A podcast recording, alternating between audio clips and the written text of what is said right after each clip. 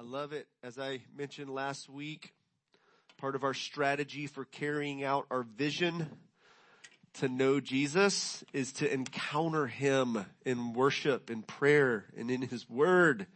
We encounter Him, and as we encounter God, we, we come in contact with the living God. It changes us.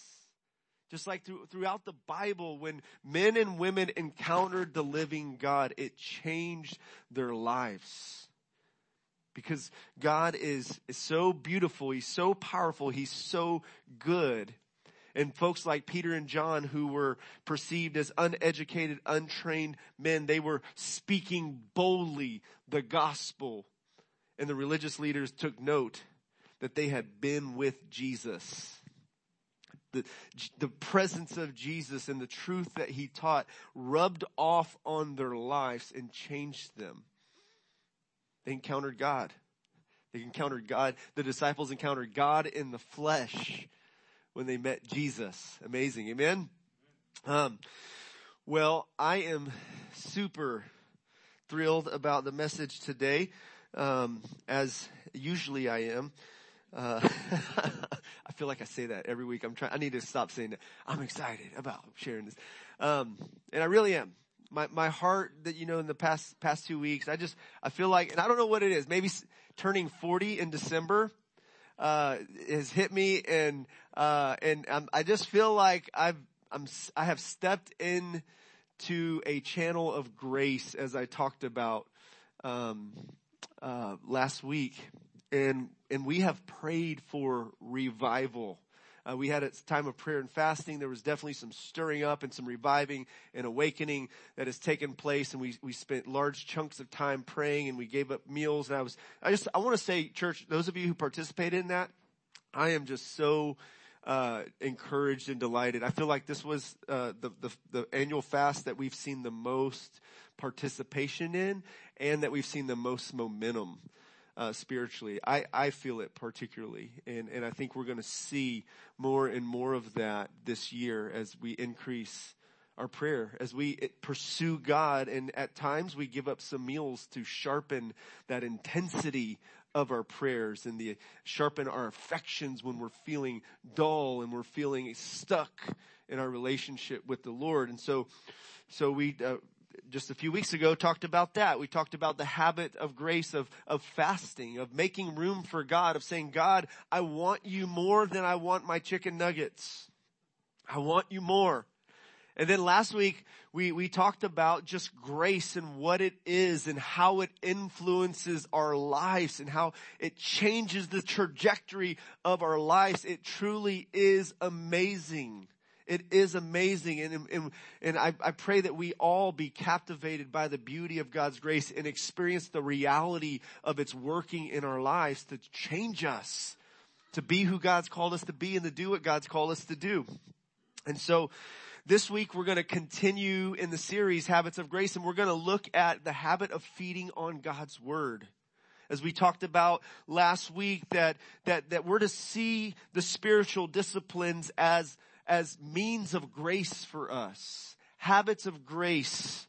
And, and if it's, and we talked about just, uh, as, as, uh, Dave Mathis says in his book, putting ourselves in the, in the way of Jesus, in the, in the channel of God's grace where His grace is flowing. My family and I went to Hawaiian Falls this, this past summer for the first time. We've been in Garland for a few years and we went and, and our favorite place to be in Hawaiian Falls was the lazy river you just go round and round and it's amazing because you just sit and well I, I, like we like the big slides too but but we spent most of the time just chilling in the lazy river racing through the lazy river playing in the lazy river and what's fun about it is you just, you just catch the current of the river and you're moved along whether you're exerting energy or not. But if you start swimming and exert your energy, it multiplies because you're in the flow of that channel and it's really cool. Whitewater rafting is really fun. Uh, kayaking is really fun. You get in that channel where you're being carried along not by your own power and force, but you're being carried along by a force that's greater than yourself. And that's what we talked about grace being. It's, it's so much more than just pardon and forgiveness of our sins, the free gift, as, as amazing as that is in of itself. I don't want to diminish that in any way talking about grace. Because that should humble us. That should cause gratitude to rise up within us when we, when we recognize the free gift of God's salvation and the grace that we have in Christ. That should be amazing to us. But it's not just pardon, it's power. It not just saves us, it sanctifies us. It teaches us and trains us to live godly lives in this, in sober and godly righteous lives in this present age, Titus 2 says. And so we're looking at this, this, this theme of habits of grace and what are throughout history, what have been the primary channels of God's grace for God's people. When you read the book of Acts, Acts chapter 2, you see the church devoted themselves to prayer, the apostles' teaching, that's the word of God, fellowship and the breaking of bread. They devoted themselves to these channels of grace that God has provided for them to flourish in. And you, when you read the book of Acts, you see a mighty river flowing, the kingdom of God spreading and lives being changed. You see the church being witnesses in Jerusalem, Judea, Samaria, to the ends of the world. And there's this mighty channel of grace where the word of God is just spreading and making an impact in the world. In the book of Acts, you see a people who know Jesus, love people, and impact the world. This is a long intro. Let me jump in here. So this is what we're talking about today. We're talking about feeding on God's word. Let me just start with this. This is an article that identified the habits of quote ultra ultra successful people in the world. Those who are considered successful. Warren Buffett. Here, and here's the common habit. They're readers. Okay, readers are leaders. The readers, Warren Buffett would read 600 to 1,000 pages a day. Bill Gates would read 50 books a year. That's about a book a week. Mark Cuban reads three hours a day. When asked how he learned, when asked how he learned to build rockets, Elon Musk just simply said, I read books. Okay? So here's some, some bright people, some people who've done well in their occupation in life. And it's a common thread that these people read. These people read. They immerse themselves in books. As one leadership uh, a guy said that that you will be the same person in five years as you are today, except for the people you meet and the books that you read. Now, put that in Christian terms. For us, it's it's God who we meet, this relationship here, who we meet with every single day. And we're encountering Him and we're being changed. We're beholding His glory in His Word and in His presence. And we're being changed from glory to glory by, by the Spirit of the Lord. Right? And we're reading His book. There's, there's a lot of great books. Charles Spurgeon said, uh, read many good books, but live in the Word of God. Live in the Bible. Okay? Leadership books. There's a lot of great books. I, am listening right now on Audible, uh, finally, Seven Habits of Highly Effective People. It was like a classic leadership book, right? Like I'm stoked about it. I'm excited about that. That's great. I want to learn some principles and stuff, but you know what? I'm gonna live in the Word of God, God's book. Because He teaches me how, as we looked at last week, how to live a life that's fruitful and effective in Second Peter chapter 1. Right? And so, Donald Whitney says this, no spiritual discipline is more important than, than the intake of God's word. Nothing can substitute for it. There is simply no healthy Christian life apart from a diet of milk and meat of scripture. Okay? And this is common. Uh, theologians highlight, here's like the most important of, of channels of grace and discipline for us to, to step into. We need to be people of the book, people of the word. Without it, how are we going to be disciples? The word disciple means student. It means learner. And followers of Jesus are those who have heard his word. He's gone out like a sower, sowing the seed of his word and the word has fallen on good soil and it's penetrated into the soil and fruit starts to come forth. That's what a Christian is. The fruit of the spirit, the fruit of a changed life. Now, now there are some, some folks who the change is slower than others who are Christians. And that's, that's a painful reality for, for many of us. But nevertheless, we're changed.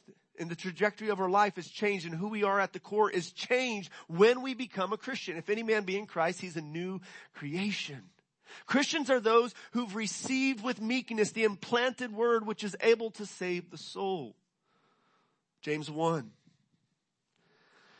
And so this is an important habit for any Christian to be those who are of the book, people of the book. Now, one of the, the, the biggest excuses or reasons for not reading the Bible, what do you think it is? What, what, if, if you were to do a survey or if, if we were to even ask you how much time you spend in the Word, what, what's going to be the answer?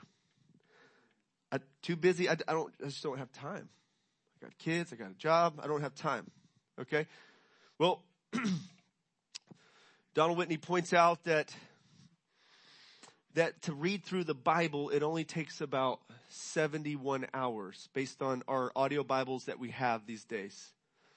You do a little research on the internet and you find out that the average American watches about three hours of TV a day. That's 90 plus hours a month, the average American. That means that the average American, if they were to replace their TV time with Bible reading time, they could read through the Bible once a month, ideally.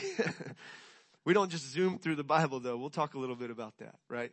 But if you just at a, at a casual, at the pace of, of the Bible, you know, the audio Bible that's playing to you, it's about 71 hours to, to go through it, right? And so my, I just, I'm pointing this out, one, to highlight it's doable for us to make time for God's Word where we're in the, God's Word and we have so many, so many tools of technology. If, if you have a, a 30, 45 minute commute to work, you can listen to your Bible reading on your way to work. There's a great app called the Dwell app that me and my wife just love. And you can choose the, the accent voice that you want with it. You can choose the translation. You can read along and see the words while you're going. There's all kinds of background music that you can turn up and adjust and you can just create it just right. So you got the, the perfect feel in your car as you're driving down the street. You got kind of that worship element from the music kind of stirring your affections and you got the, the words just coming at you and you're just driving 30, 45 minutes and before you know it, you're through the entire Bible. You've listened to it and you've got, you've gotten a survey. You've, you've driven across the country of the scripture. All right. Of course, we don't want to just drive through. We want to, we want to find places to stop and take it in. Those, those lookouts, those lookouts and just stop and just be like, wow. I mean, my wife and I were in California in the summer. We had an anniversary trip. It was an amazing trip. And there were several of those where we just had to just pause and be like, this is amazing. God, you're amazing. And as we're reading through the Bible, we don't want to just keep on cruising. Well, I'm getting my Bible done, reading through my Bible, check out that off my list. We gotta pause and ponder and reflect. I'm getting ahead of myself. The Bible calls this meditation.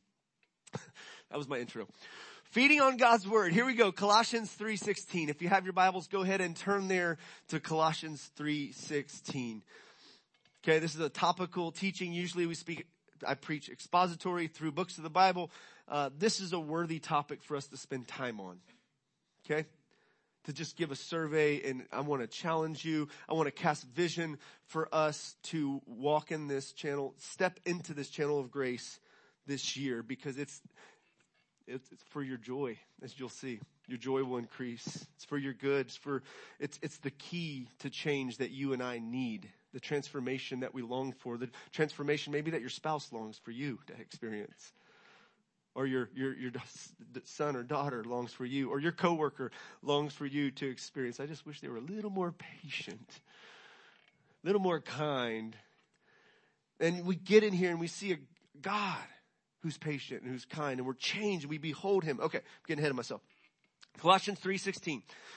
Here it is. Here's, here's a great New Testament exhortation to make space in your heart, in your life for God's word. The apostle Paul says, let the word of Christ dwell in you. I think that's where the dwell app got their, got their name. Let the word of Christ dwell in you richly teaching and admonishing one another in all wisdom, singing psalms and hymns and spiritual songs with thankfulness in your hearts to God. And whatever you do in word or in deed, do everything in the name of the Lord, giving thanks to God the Father through him. Okay? Now notice this. No, let me just share my big idea before I, I go back in this. God calls his people to make space, his word, to dwell deep within their hearts and minds so that it shapes and influences their thoughts, their words, and their actions. God calls us to make space for Him, to make room in our hearts, in our minds, and in our lives for His Word.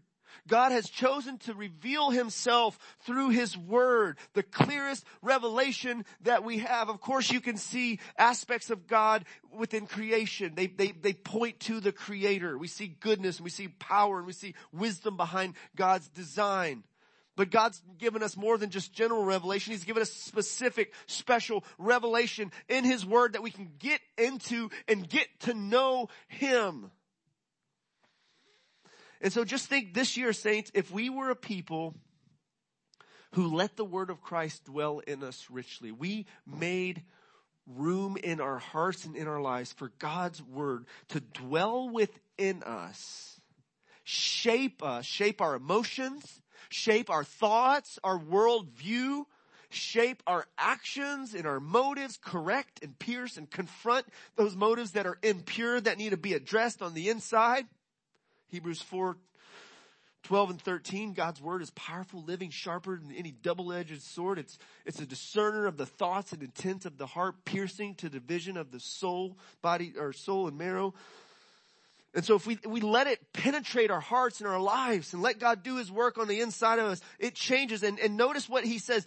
If, if, if we come, if we come together on Sunday morning, if we're doing this Monday through Saturday, we come together on Sunday morning, there's going to be an overflow when we gather with the people of God or during the week when you gather with your community group or when you meet with a friend, a brother or sister. There's going to be this overflow out of the abundance of the heart. The mouth speaks, Jesus said.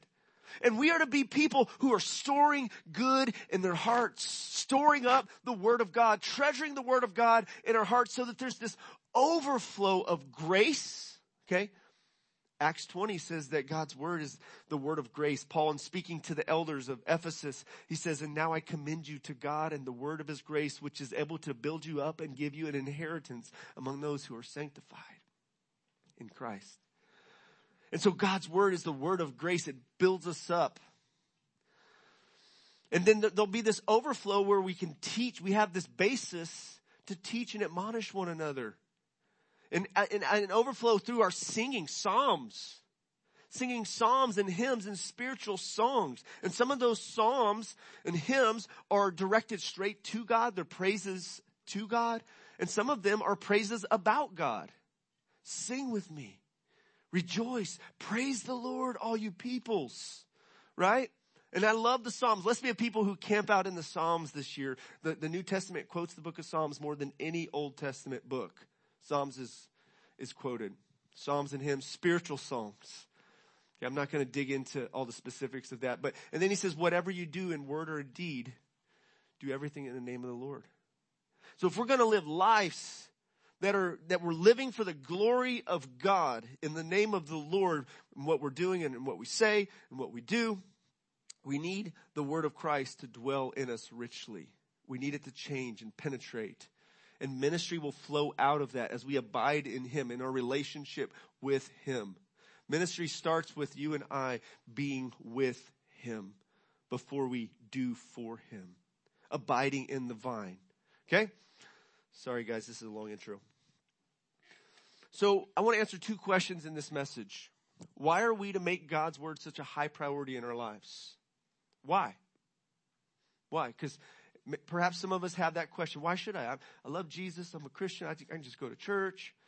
I'm, I'm not called to be a pastor. I'm not going to go to seminary or whatever. Whatever.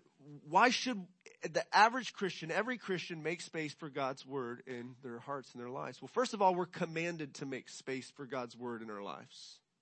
Okay? This is how we have relationship with God. This is, this is primarily how we hear His voice. Not the, the only way. God speaks to us through other means, but this is the primary means that God gives revelation, clear, solid, authoritative revelation that we're to live our lives by and filter everything through. When we hear other thoughts and ideas or where we get a sense of direction for our lives, we need to take it to the Word of God. What does the Word of God say? And so God's Word has authority and He commands that we, through the Apostle Paul, we let the Word of Christ dwell in us richly. The second thing is that we need God's Word to thrive.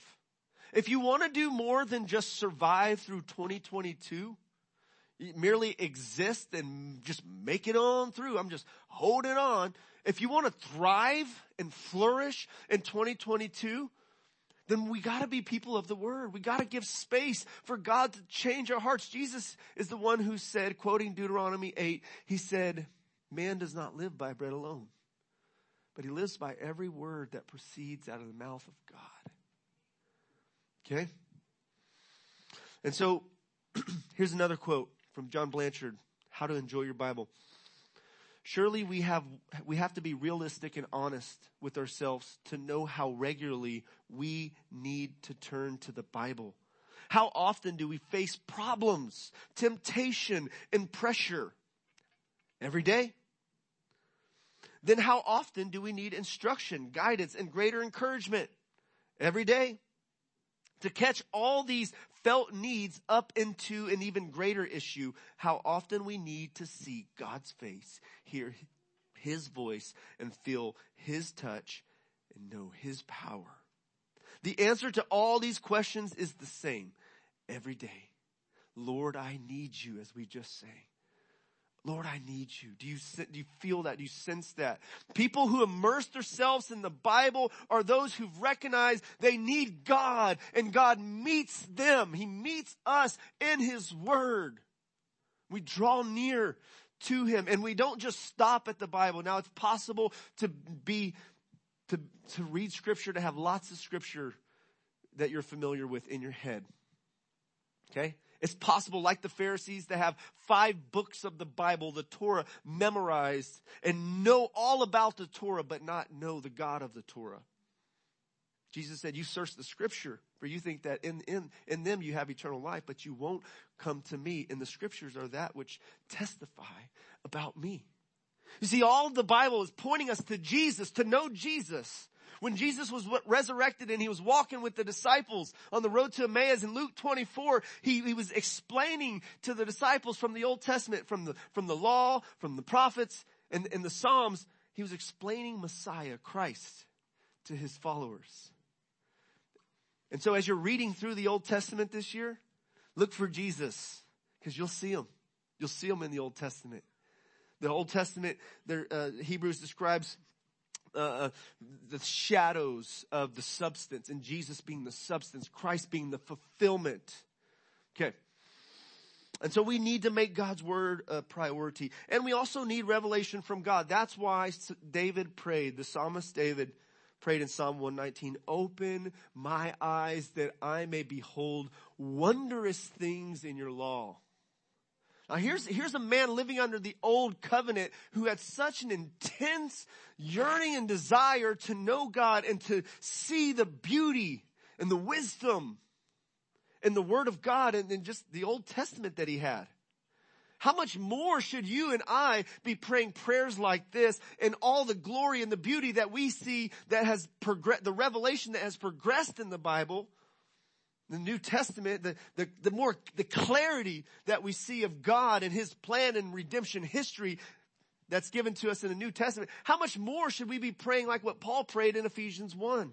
The eyes of our understanding would be enlightened, that we would know the hope of our calling, the riches of His glorious inheritance in the saints, and the power that works towards us who believe. We need revelation from God. And so we don't want to just approach the Bible without revel, without relationship with God and without prayer and without even asking God, be like, I got this figured out, God. I'll let you know when I got your word figured out. We do it prayerfully. We open the Bible prayerfully and we say, God, speak to me today. I need manna. I don't just need to check, check my Bible reading plan off. I need food. I need guidance. I need, I need help. I need healing. I need to see you because this pain will not go away and I just don't feel like you're even there. I need to see you, God. Show me, speak to me. Open my eyes that I may see wonderful things in your law. And so here's 10 benefits. Here's, here's why. Here's why 10 benefits of getting into God's Word. First of all, God's Word gives us joy. Jeremiah said, Your words were found and I ate them. And your words became to me the joy and the delight of my heart, for I am called by your name, O Lord, God of hosts. You know, in the morning, you don't have to eat breakfast. You don't have to. You just go to work. You don't have to eat lunch either. You just keep on working through. You know what? You don't even have to eat dinner. Just keep, you know what? You don't have to eat anymore. Just keep on doing it. If you do that, those of you who fasted without food for two or three days, you know that you get weak. You run out of gas. And God's designed us to need substance, to need some food physically, and He's designed us to need that spiritually. And it's not just a duty. I mean, like when I had my, my oatmeal this morning, now oatmeal might seem like a duty to eat, y'all, for y'all to eat for breakfast. But I put some peanut butter in there. I put some cinnamon in there. I like to put some pecans in there, put some maple sugar up in there, sweeten it up, make it good and give me some substance for the day so I can preach this sermon. Right? We need physical substance. We need strength. We need, we need some calories. We need some protein. We need to eat it and we need to digest it and go into our body and become a part of us and give us energy, fuel to keep going, right? How much more do we need that spiritually? And we can't expect to grow strong and healthy in Christ if we're not feeding on the Word of God, if we're not abiding in His Word. Jesus said this. He said, these things I have spoken to you that my joy may be in you and that your joy may be full. You see, this is what we're talking about today is a matter of your joy. Are you running low on joy right now? Have you been running low on joy for a long time? Well, I believe that the, the degree that we're in God's Word will affect the degree of joy that we're experiencing. It'll enlarge our capacity to experience joy just bursting forth from our spirit through our soul and through our body with physical energy just coming out of us. Because God's in us and He's working in our lives.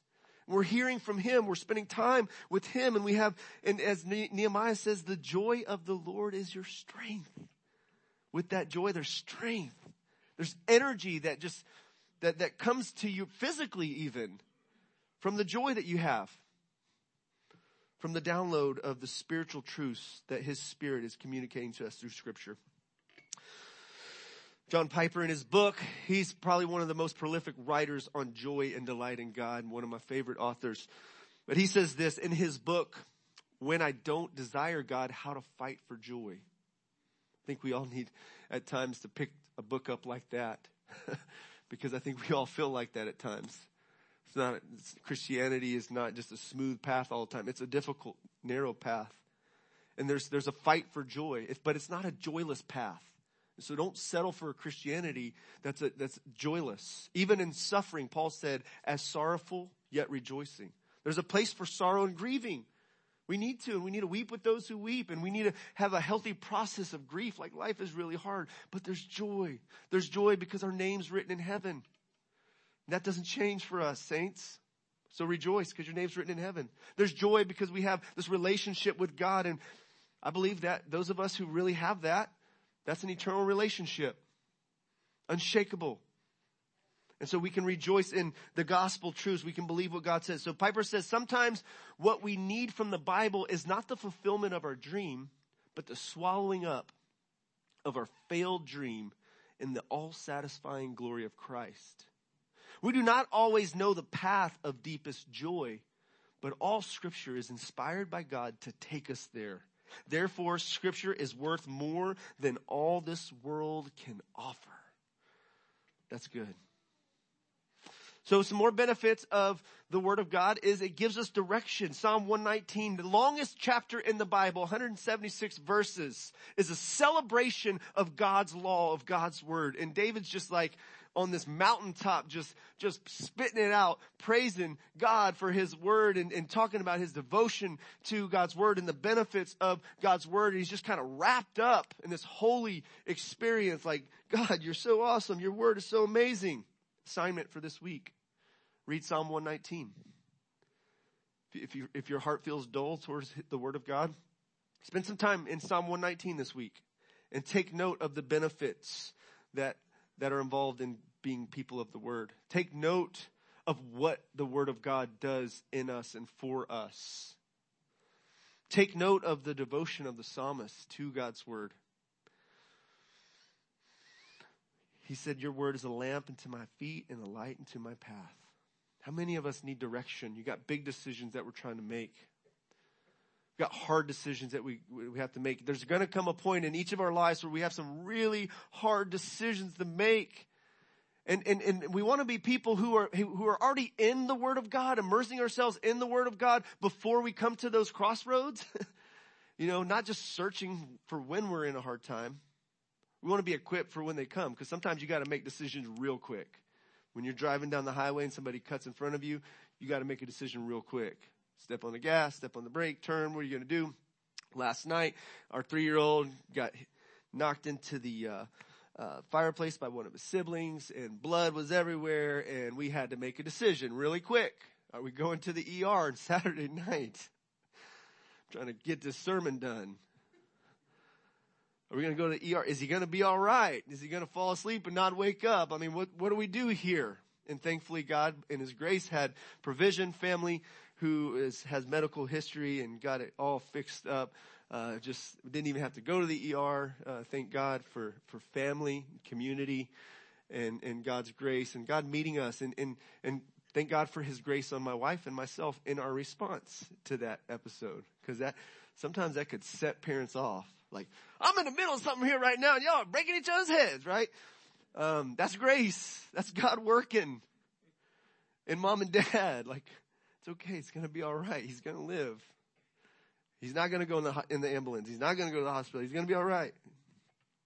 He woke up this morning, peeked around the corner, smiling at me with that little hat on to cover his head. It's cute. Okay.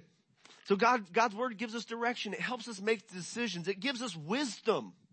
Psalm 19:7 The law of the Lord is perfect reviving the soul the testimony of the Lord is sure making wise the simple You need wisdom you need direction. You need guidance. God's word will give you plenty of it. But we're all guilty. I'm guilty. When I get some, when we get something new especially from IKEA I'm like I got experience working with furniture. I know how to put this together. There's always some extra things that are get left out, something that has to, I need to go back. Because I didn't read the instructions. God's given us instructions to read, to know how this life works. He's given us an owner manual, right? To know how this life works. I had a, um, sidetrack. I'm not going to go there.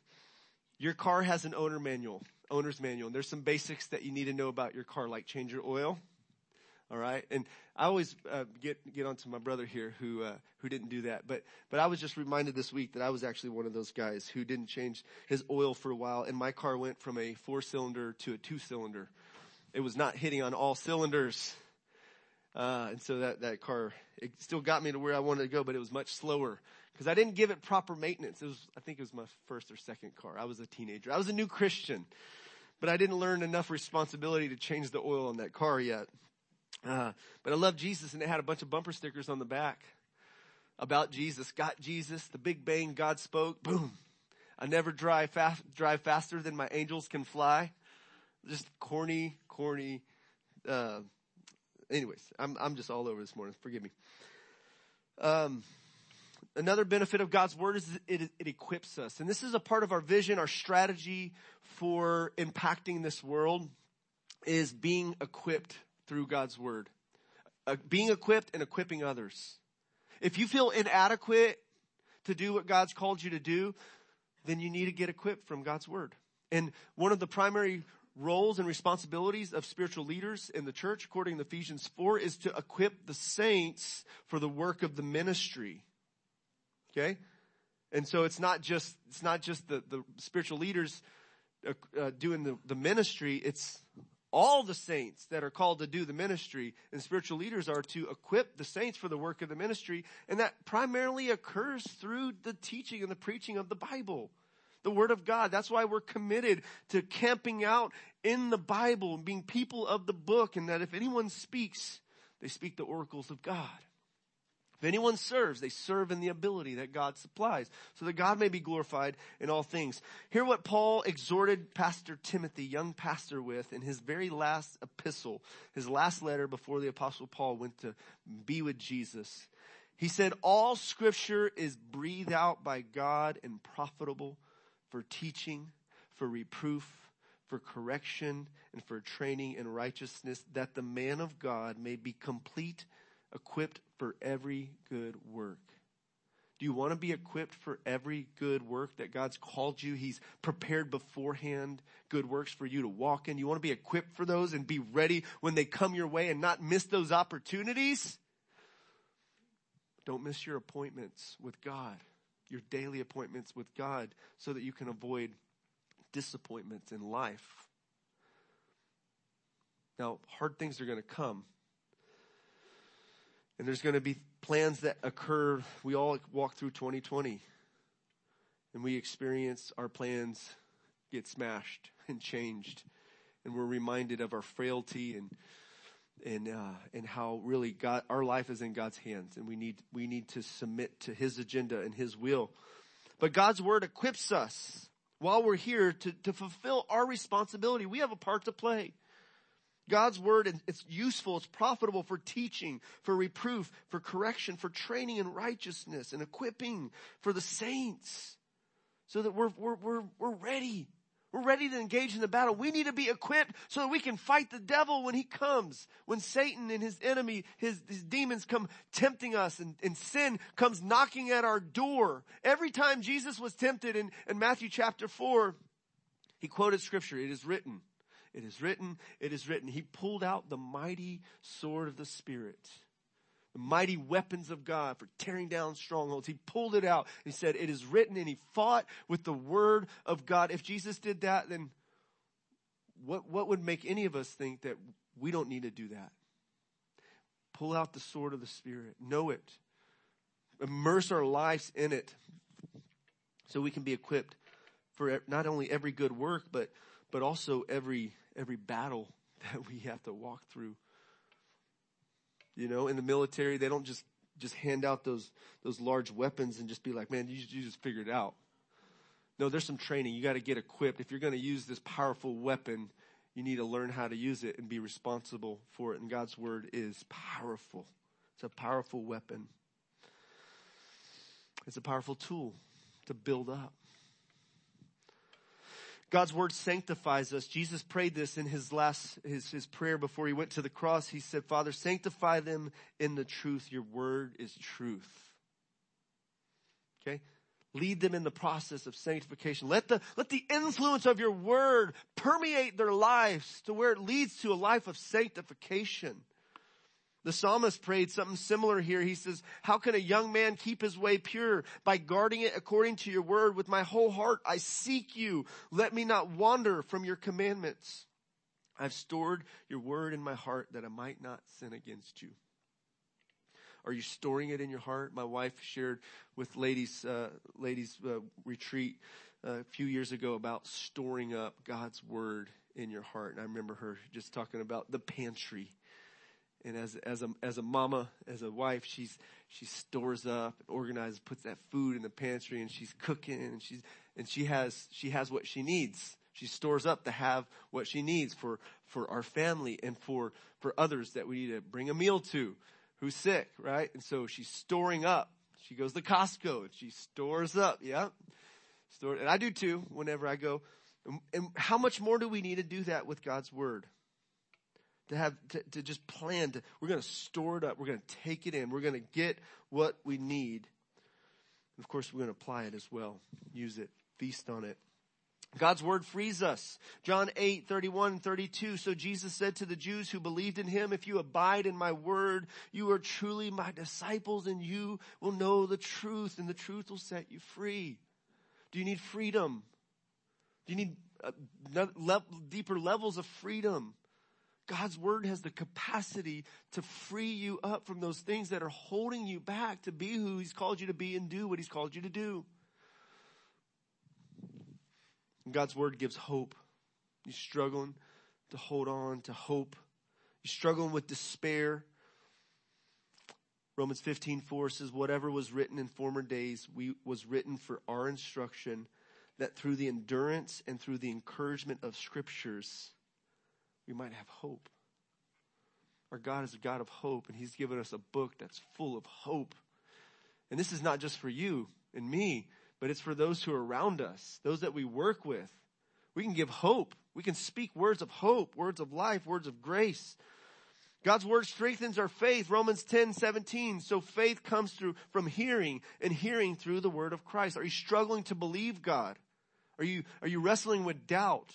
It's a common experience that we all have. But are, are you letting the word of God penetrate and listen, putting yourself under the flow of the truth that flows from scripture? Listening to it, reading it, studying it, meditating on it. God's word fuels, shapes and fuels effective prayer. John 15, 7 says, if you abide in me and my words abide in you, ask whatever you wish and it'll be done for you. It fuels and, and, and, and shapes effective prayer. I mean, how are we going to pray according to the will of God if we don't know what God's word says? God's word is his revealed will. This is what he wants. And when we know intimately and accurately his will, we can pray it effectively. We can talk to God about it. The problem is many folks, they don't want to listen to God, but then when there's a problem, they want to talk to God and ask God for some help. And God's like, I, I was trying to help you already. I've given you some help. You can come to me. I, and God is gracious and merciful. And just like with Israel, when they found themselves in troubled times because they rebelled against God and they made idols and they chased after idols, they leaned on their own understanding. We've leaned on our own understanding ourselves. God's gracious to forgive and accept them, accept us back. Piper in his book, When I Don't Desire God, How to Fight for Joy, he says, letting the words of Jesus abide in us means letting Jesus himself abide in us to us. It means that we welcome Jesus into our lives and make room for, for him to live, not as a silent guest with no, no opinions or commands, but as an authoritative guest whose words and priorities and principles and promises matter more to us than anything else does. And lastly, in benefits of feeding on God's word, these are just, these are just 10. Okay. You guys, you guys can, this week can find 10 more, I'm sure, if you search for them. The last one is God's word gives us necessary warnings. Can I get an amen? God's word gives us necessary warnings. We need to be warned. We all experience moments in our lives where we need a good, sobering warning. You're about to walk off a cliff. Stop! There's danger. You're headed the wrong way. That relationship you're pursuing is going to destroy your marriage. That addiction you're pursuing is going to destroy your life. Or whatever it is. And Jesus didn't hold back the warnings. The, the biblical writers don't hold back the warnings. They're for our good, for our everlasting joy. Jesus at the end of his sermon in Matthew chapter 7 gave a warning. Those who hear his words, the words he, he has spoken and does them, they're like a man, a wise man who builds his house on the rock. That's positive. This is good. This is what you want. But the one who hears his words and he doesn't act upon the words, he or she doesn't act upon the words, he's like a foolish man who builds his house on the sand. Yeah, it feels good. I got a house. It's looking good. I, am ahead of this guy. He had to dig a foundation. He had to find the rock. But I got a house here. He'll be done next year. Mine is done. Just yesterday, there's a tsunami. Warning, tsunami coming. If you're on the beach, if you're on the sand, get off. Lord, have mercy for those who stand in that path right now. Literally right now, the tsunami that waves, four feet waves that were expected. There's, there's a storm coming. There's a day of judgment coming. Our lives are going to be tested. We're going to have to give an account for our entire lives. And Christians are those who know Jesus, who re- receive and respond to his word in obedience. In obedience. Okay, then our obedience isn't perfect, and I'm not claiming that I'm perfect. I got plenty of room to grow as a Christian. But the trajectory and the characteristic of our lives, when, as real born again Christians, is marked by obedience. Those who don't obey Jesus' words, Jesus said right before this in Matthew 7, he says, depart from me. I never, I never knew you. Not I knew you and you fell away. You didn't hold on enough. You didn't, you didn't heed the warnings enough. You never, you never let the word of God, my word, have place in your heart and in your life. Depart from me. I never knew you who call me Lord, but you don't do what I say. Real Christianity involves not only acknowledging Jesus as Lord, accepting Jesus as Lord, confessing Jesus as Lord, but obeying Him as Lord. May God have mercy on those who think they're okay they're just calling him Lord. They're just playing church. They're headed for eternal destruction and they haven't found a real relationship with the living Christ. Jesus said in John 17, 3, this is eternal life that they may know you, the one true God, and Jesus Christ whom you sent. And knowing him changes our lives. Now these are his words. These are heavy words. We need to hear them. We need those warnings. So how can we make God's word a priority in our lives? I'm going to try to land the plane here. We need to recognize its value, its beauty, and its authority. We need to realize our need for God and all that He offers us in His Word and through His Word. We need to resolve to make it a daily habit to saturate ourselves in the Word of grace. Okay, in, in our 2-7 series, there's an illustration of the hand. Okay, we, we read the Word, we hear the word, we read the word, we study the word, we memorize the word, we meditate on the word. And my favorite to talk about here is meditation when we look at these. Okay? Meditation, reading, instead, reading is like getting that survey. You're driving through the terrain of the U.S. Meditation is like parking, stopping, taking it in, letting it stir your awe and affections and be wowed by the creator and his creation. Here's a couple definitions. Donald Whitney says that meditation is deep thinking on the truths and spiritual realities revealed in scripture for the purpose of understanding, application, and prayer. Now, if we're just re- if we're just hearing, we're just reading, hearing, studying, memorizing, and meditating, but we're not applying, we're not praying, we're not communing with God, we're we're missing the point. We're not moving to where the Bible wants to move us to. That is to relationship with Jesus and, and, and, and engagement in his agenda, doing his agenda, doing his will. Okay? David Mathis in Habits of Grace, and I love his approach in talking about the spiritual disciplines. I hope this is a breath of fresh air for each of you, especially those who have felt burnt out as you've tried to discipline yourself to follow Jesus. Uh, they, they're rightly called spiritual disciplines. But I think it's helpful when we see them as habits of grace and we realize the grace that's available for us to step into them and that we experience when we do step into them. David says, uh, meditation is truly, meditation that is truly Christian is guided by the gospel, shaped by the scriptures, relying upon the Holy Spirit and exercised in faith. He points out that this is different than, than, um, than Eastern meditation. It's not, this isn't about emptying your mind and like, and tuning in with yourself. This is, this is about filling your mind, focusing on God, focusing on the scripture, and keeping in step with His Spirit. Yeah, and there is a place, there is a place for self-examination and self-awareness. A lot of Christians need to grow in that. Becoming more self-aware of what's going on. Why are they upset? Why are you unkind? Or why, why didn't you consider this person and just slow down and ask what's going on with yourself? Um, but, but, but biblical meditation is about being shaped by scriptures, being, it's being reliant upon the Spirit and exercising of faith. Uh, he also says Bible reading is like watching the film in, red time, in real time. Study is like going through a clip frame by frame. Meditation then, along with scripture memory, is for lingering over particular frames, pressing the significance to our hearts and into our lives. Slowing down. Oh, look at that. You can do that with your phone, smartphones on a video. You, and then you can do a screenshot and you can share it as a as an Instagram picture. I don't know if you know that option. It's pretty cool. You got a good video, hit pause, screenshot. Look at that. That's, look at that smile on that little boy or little girl. Like that's beautiful. Soak it in. Enjoy that moment.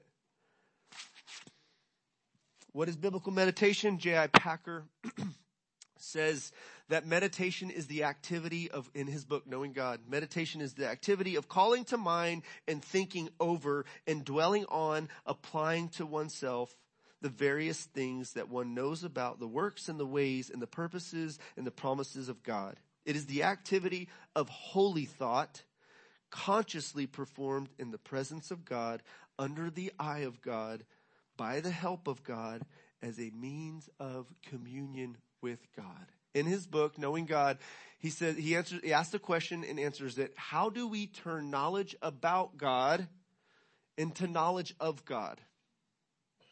Because many, many Christians and, and seminary students and Bible students have that problem, have that struggle. Like, man, I know so much, but I'm living out so little. And I don't know the Lord as deep as I, as I should by now, right? And, and so he says, here's, here's what, here's the link. Here's the gap. Here's how you fill the gap. It's biblical meditation. Meditating on the scripture. Not just reading, not just studying, not just memorizing. Memorizing is great. I encourage everyone to memorize. I've been challenged by my, my brother Brian who's memorizing Ephesians 4. And I said, man, I'm on board this year. Let's do this. Ephesians 4. It's, it's legit now, Brian. It's on camera. It's Ephesians 4 by God's grace. It's going to get here. It's going to get here. It's going to get deeper here. Now, I already have a lot of Ephesians 4 memorized, so I'm kind of, anyways. So, um, so meditation is kind of like a cup of tea, as Donald Whitney describes. Like it has, it has to uh, steep. Let let let the the tea bag steep in that warm, hot water, and it gets richer and richer. The flavors come out. You get some good tea, a little bit of honey in it on a cold day like this. Who's going to go home and make some tea this afternoon, or a cup of hot coffee? Um, meditation is like ruminating. Okay? Chewing the cud. Cows have what, four stomachs? Is it four or six? It's either four or six stomachs. And they chew the cud. They ruminate. They chew the grass. It's just a slow process. They're just chilling. Nobody's rushing me. I'm just going to eat, chew the cud. They swallow it. Spit it back up. Chew the cud. Just chilling. Swallow it. Okay, that's what meditation is. We camp out, we stop. Let, don't just keep going. Let's, let's chew on this. Colossians 3:16, let the word of Christ dwell in us, in you richly. What's he saying here? How's that, how's that relate to singing psalms and hymns and spiritual songs to one another? How's that relate to doing everything we do in word and deed in the name of the Lord? How's that relate to the Christian life? How's that relate to this year for me? When we look at the Bible, when we're studying the Bible, we, we, we want to, we want to ask questions, uh, observation. What do we see? What do you see? What's there? Okay? What's there? Um, you, we, we, we, we observe. We, uh, what does it mean? Okay? Interpretation. Okay, what, what do you see? What does it say? What does it mean? Okay, interpretation. Uh, let's see. I, I wasn't planning on sharing this. I, so observation, interpretation, of course, application, but there's one more. Uh, correlation is another one that I like to. How does this relate to other points of scripture? As I'm reading, like, oh, this sounds just like what Paul said here, what Peter said here. These fit together. Jesus and Paul, hey, they're on the same page. Must have been the same Holy Spirit that was leading them to speak and say and write what they did. So, ruminating or meditation is to think deeply about something or to ruminate, chew the cud. David was one who meditated on the word of God. Uh, read Psalm 119 this week and, and, take note of that, his commitment. Here's just a sample of a few verses.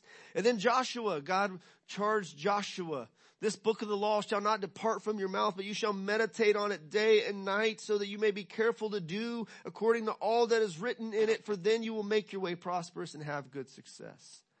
Joshua's, in this context, was taking over leadership and it was time for, for him to, time, thank you, I'm over time.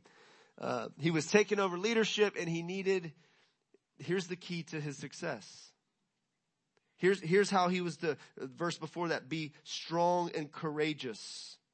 Um, he, he had to med- meditate on the word day and night so that he would do it. God said he would help him do well. So let me just land the plane here. I said a lot. Let me, let me just say this. When I came to Christ, I was not a reader. Okay? I failed in junior high. Okay? I'll just be real. Like, I did second grade, seventh grade twice. I did seventh grade twice. And then, you know, they didn't want me in, uh, seventh grade again. Uh, and so they, they bumped me up. They just like, okay, you're going on to the high school, okay? You'll start getting credits then, or no credits then, but you can't stay here. You're, you're like leaven. You're like cancer. And no, they didn't say that, but I, I, I was, I was, I was not walking with the Lord and I was influenced and being influenced, influencing others the wrong way. But I wasn't a big reader. I didn't value education. I wasn't brought up with a value for education. And so when I got saved, I had this new passion to read and understand and get wisdom and get knowledge and get understanding. And I started taking baby steps and I started using a new living translation, a new believer's Bible. And I loved it. It had questions and answers and I was just like feasting, just devouring the Bible. And I wasn't a big reader. And even now I wouldn't say I'm the best reader. I know I got friends, they post the, all their books that they read in one month and I'm like, man, that would crush me if I read all those books in one month. But you know what? I'm growing in my capacity to read more and listen to more. I love Audible. I love, and even in my Bible reading, when I'm, when I'm feeling behind or I need some help, I'll put the Dwell app on. I'll read along with it. Cause I like to stop in a lot of places. I'll be like, I'm to stop here. I'm to stay here. And like, I, I want to survey through the Bible in the entire year. I'm using a five day reading plan. You can grab one back there in the back. You can get an app. It connects with the YouVersion Bible app, which I love, by the way. Uh, and join, I, you know, I would love for a whole, whole, church to go through the Bible in a year, but I know that one, that probably a lot of folks aren't going to do it. And I'm not going to say this is a command. You have to do this. If you're a real Christian, you'd be reading through the Bible in a year. I don't think that. Okay. But I think it's helpful to, to drive, like, to go to every state, right? And, and get, get, get a survey and over, to, if you're a Christian at some point in your life, to be able to read the entire Bible so that when an atheist said, well, hey, you're trying to get me to be a Christian. Have you read the Bible, the entire Bible? That you'll be able to say, uh, I have. I have read the entire Bible, right? We want to, we want to, we want to read the entire Bible. But even more than that, we want to get to know the God of the Bible. We want it to move us into communion with God. We want it to change our lives. And so let me, let me just close with this. Find, find a plan and commit to a regular daily Bible reading plan. Okay? Uh, like I said, you know, if, if you're one of those who watches three hours of TV a day, stop it. no. If you watch three hours of TV a day, that's 90 plus hours a month. Uh, you, ideally you could, you could read through the entire Bible in a month in 71 hours if you just went with the pace of turning it on the Bible app and boom, you're through it, right? And so let's make time. Let's commit and, and have a plan. You know, my wife does meal plans. Okay. She plans out that we have this. We're going to use this. Uh, now if we don't have a meal p- plan together, we're still going to eat. We're going to get something. We're going to put something together. We're going to go out to eat. We're going to get fed somewhere, somehow, right? Bible plan just helps you to effectively do that so that you have a well-rounded uh, diet that you're feasting on. D.L. Moody said this. He said, a man can no more make a supply of grace for the future than he can eat enough for the next six months or take sufficient air into his lungs at one time to sustain life for a week. We must draw upon God's boundless store of grace from day to day as we need it. We, we draw upon that from the channel of grace in His Word. We need it every single day. And so lastly, focus on the truths of Scripture that catch your attention and let it lead you into prayer, into action. Let it lead you into prayer, into action. Let us pray.